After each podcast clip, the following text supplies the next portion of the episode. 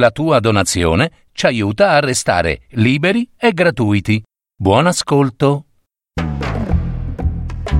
Novelle per un anno di Luigi Pirandello. Adattamento e messa in voce di Gaetano Marino. Musiche di Simon Balestrazzi. Per parole di storie.net.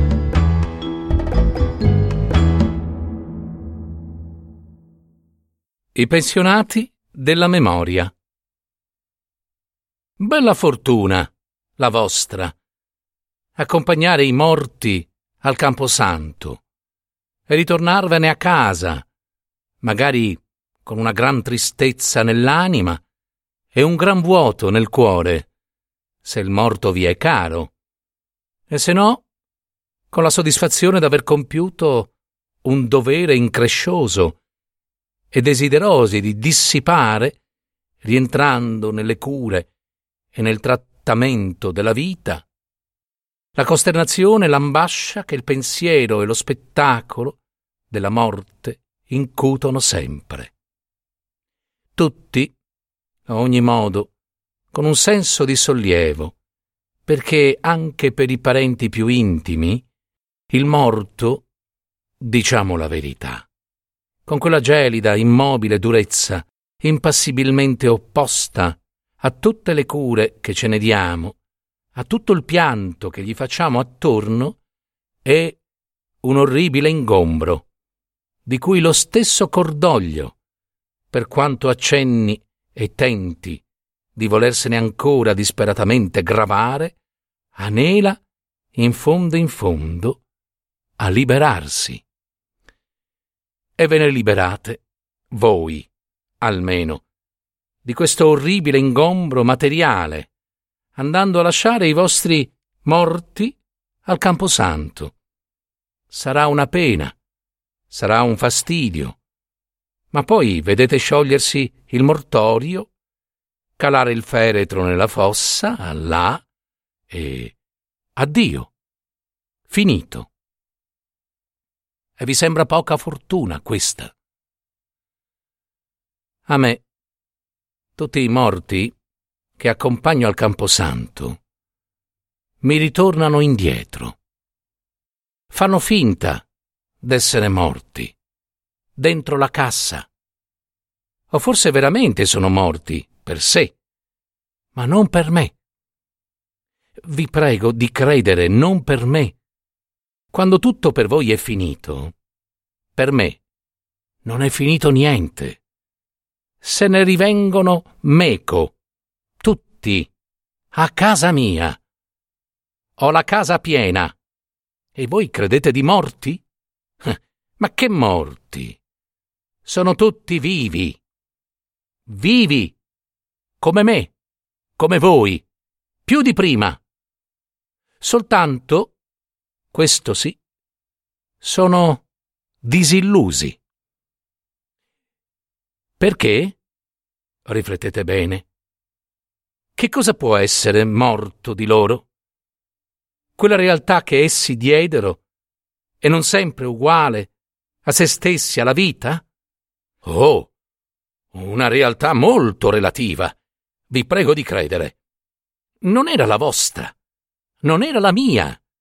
Io e voi, infatti, vediamo, sentiamo e pensiamo, ciascuno a modo nostro, noi stessi è la vita, il che vuol dire che a noi stessi e alla vita diamo ciascuno a modo nostro una realtà. La proiettiamo fuori e crediamo che, così come nostra, debba essere anche di tutti, e allegramente ci viviamo in mezzo e ci camminiamo sicuri, il bastone in mano, il sigaro in bocca. Eh, signori miei, non ve ne fidate troppo. Basta appena un soffio a portarsela via, codesta vostra realtà. Ma non vedete, non vedete che vi cangia dentro? Di continuo? Cangia. Appena cominciate a vedere, a sentire, a pensare un tantino diversamente di poc'anzi, cangia sì che ciò che poc'anzi era per voi la realtà accorgete adesso che era invece un'illusione. Ma pure, ahimè, c'è forse un'altra realtà fuori di questa illusione. E che cos'altro è dunque la morte se non la disillusione totale? Però ecco, se sono tanti poveri disillusi i morti, per l'illusione che si fecero di sé medesimi e della vita, per quella che me ne faccio io ancora, possono avere la consolazione di vivere sempre, finché vivo io, e se ne approfittano. Va sicuro che se ne approfittano. Guardate, ho conosciuto più di vent'anni fa, a Bonn, sul Reno, un certo signor Herbst. Herbst vuol dire autunno. Ma il signor Herbst era anche d'inverno? D'inverno, di primavera ed estate, cappellaio. Cappellaio, sì, e aveva bottega in un angolo della piazza del mercato, presso la Beethoven Hall. Vedo quel canto della piazza, come se vi fosse ancora di sera. Ne respiro gli odori, misti, esalanti dalle botteghe illuminate, odori grassi, e vedo i lumi accesi anche davanti la vetrina del signor Herbst, il quale se ne sta sulla soglia della bottega con le gambe aperte e le mani in tasca. Mi vede passare, inchina la testa e mi augura, con la speciale cantilena del dialetto renano, Gute Nacht, Herr Doktor. Sono trascorsi più di vent'anni. Ne aveva a dir poco cinquantotto, il signor Herbst. Allora, ebbene, forse a quest'ora sarà morto, no? Ma sarà morto per sé, non per me. Vi prego di credere, non per me. Ed è inutile, proprio inutile, che mi diciate che siete stati di recente a Bonn sul Reno e che nell'angolo della Marktplatz, accanto alla Beethoven Hall, non avete trovato traccia né del signor Herbst né della sua bottega di cappellaio. Che ci avete trovato invece un'altra realtà, è vero. E credete che sia più vera di quella che ci lasciai io vent'anni fa? Ripassate, caro signore, ripassate di qui ad altri vent'anni e vedrete che ne sarà di questa che ci avete lasciato voi adesso, di verità. Quale realtà? Quale realtà? Ma credete forse che la mia di vent'anni fa, col signor Herbst, sulla soglia della sua bottega, le gambe aperte, le mani in tasca, sia quella stessa che si faceva di sé della sua bottega della piazza del mercato, lui, il signor Herbst?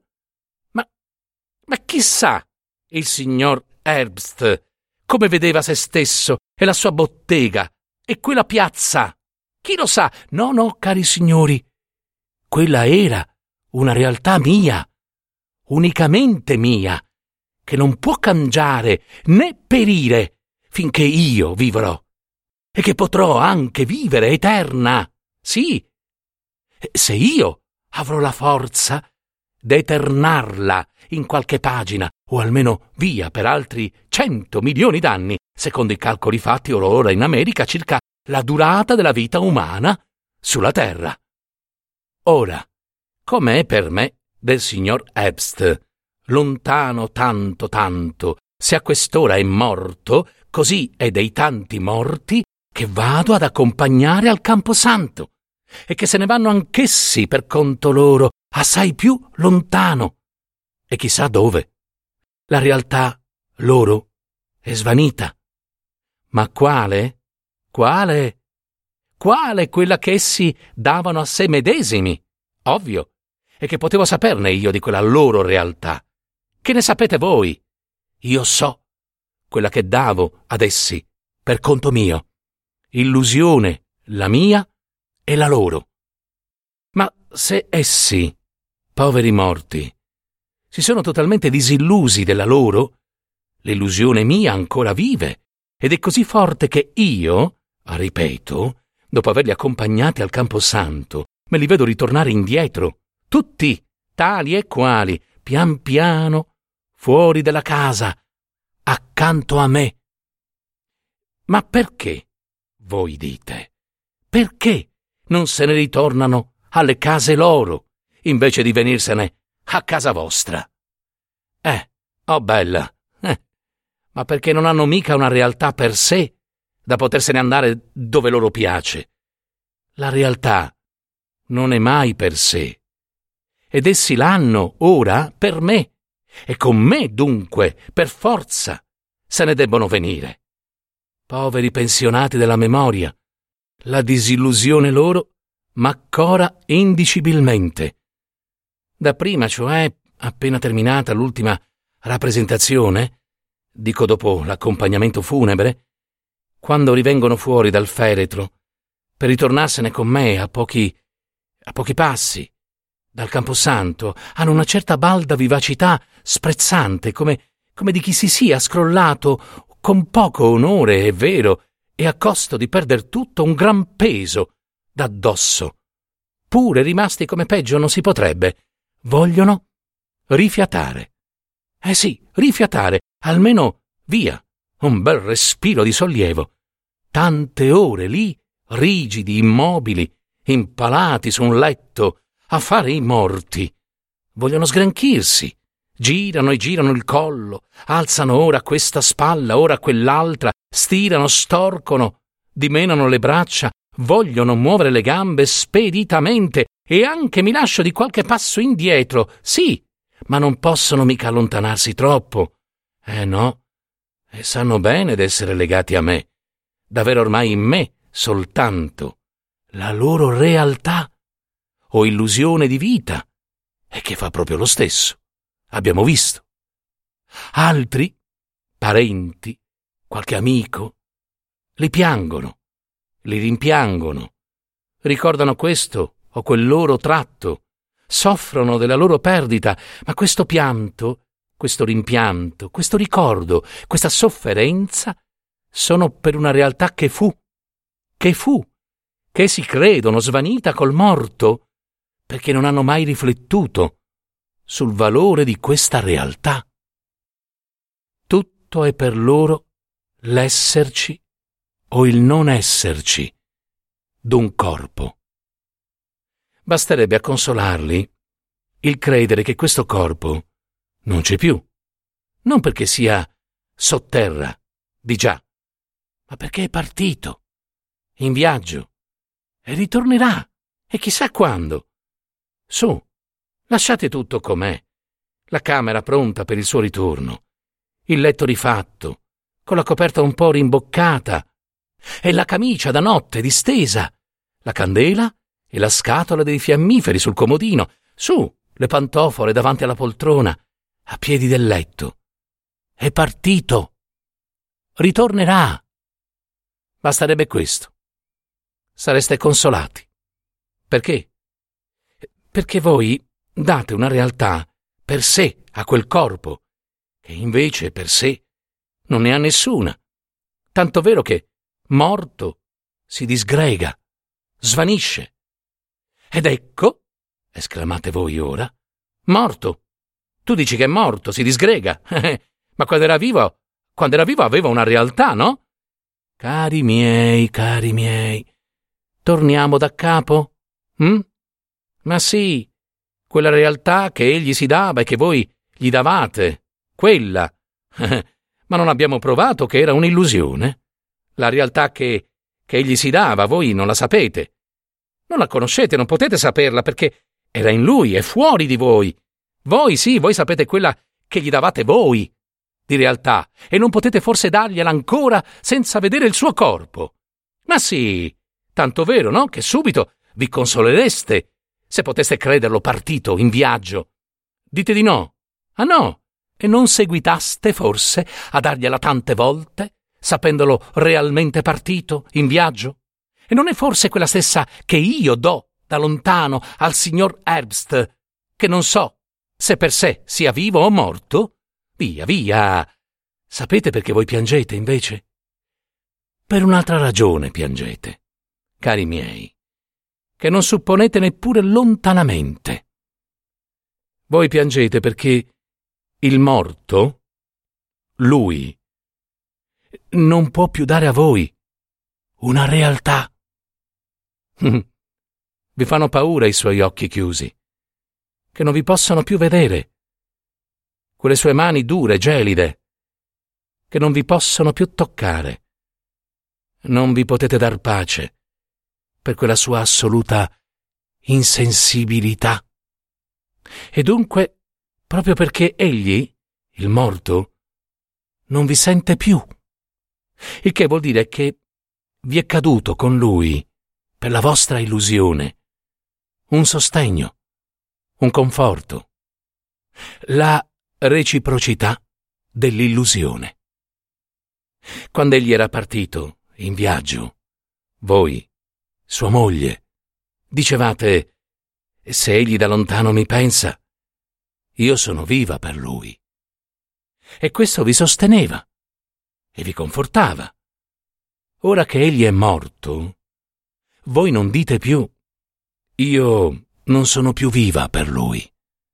Dite invece, egli non è più vivo per me. Ma sì che egli è vivo per voi. Vivo, vivo per quel tanto che può essere vivo, cioè per quel tanto di realtà che voi gli avete dato. La verità, la verità è che voi gli deste sempre una realtà molto, molto labile. Mm-hmm. Una realtà tutta fatta per voi, per l'illusione della vostra vita, e niente, o ben poco, per quella di lui. Ed ecco perché i morti se ne vengono da me, ora, e con me, poveri pensionati della memoria, amaramente ragionano sulle vane illusioni della vita, di cui essi, al tutto, si sono disillusi, di cui non posso ancora disilludermi al tutto, anch'io, benché, come loro, le riconosca vane. Vane!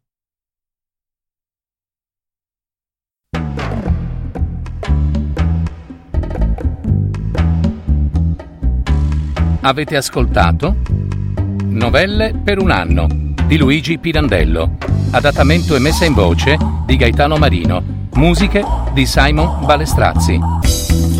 www.paroledistorie.net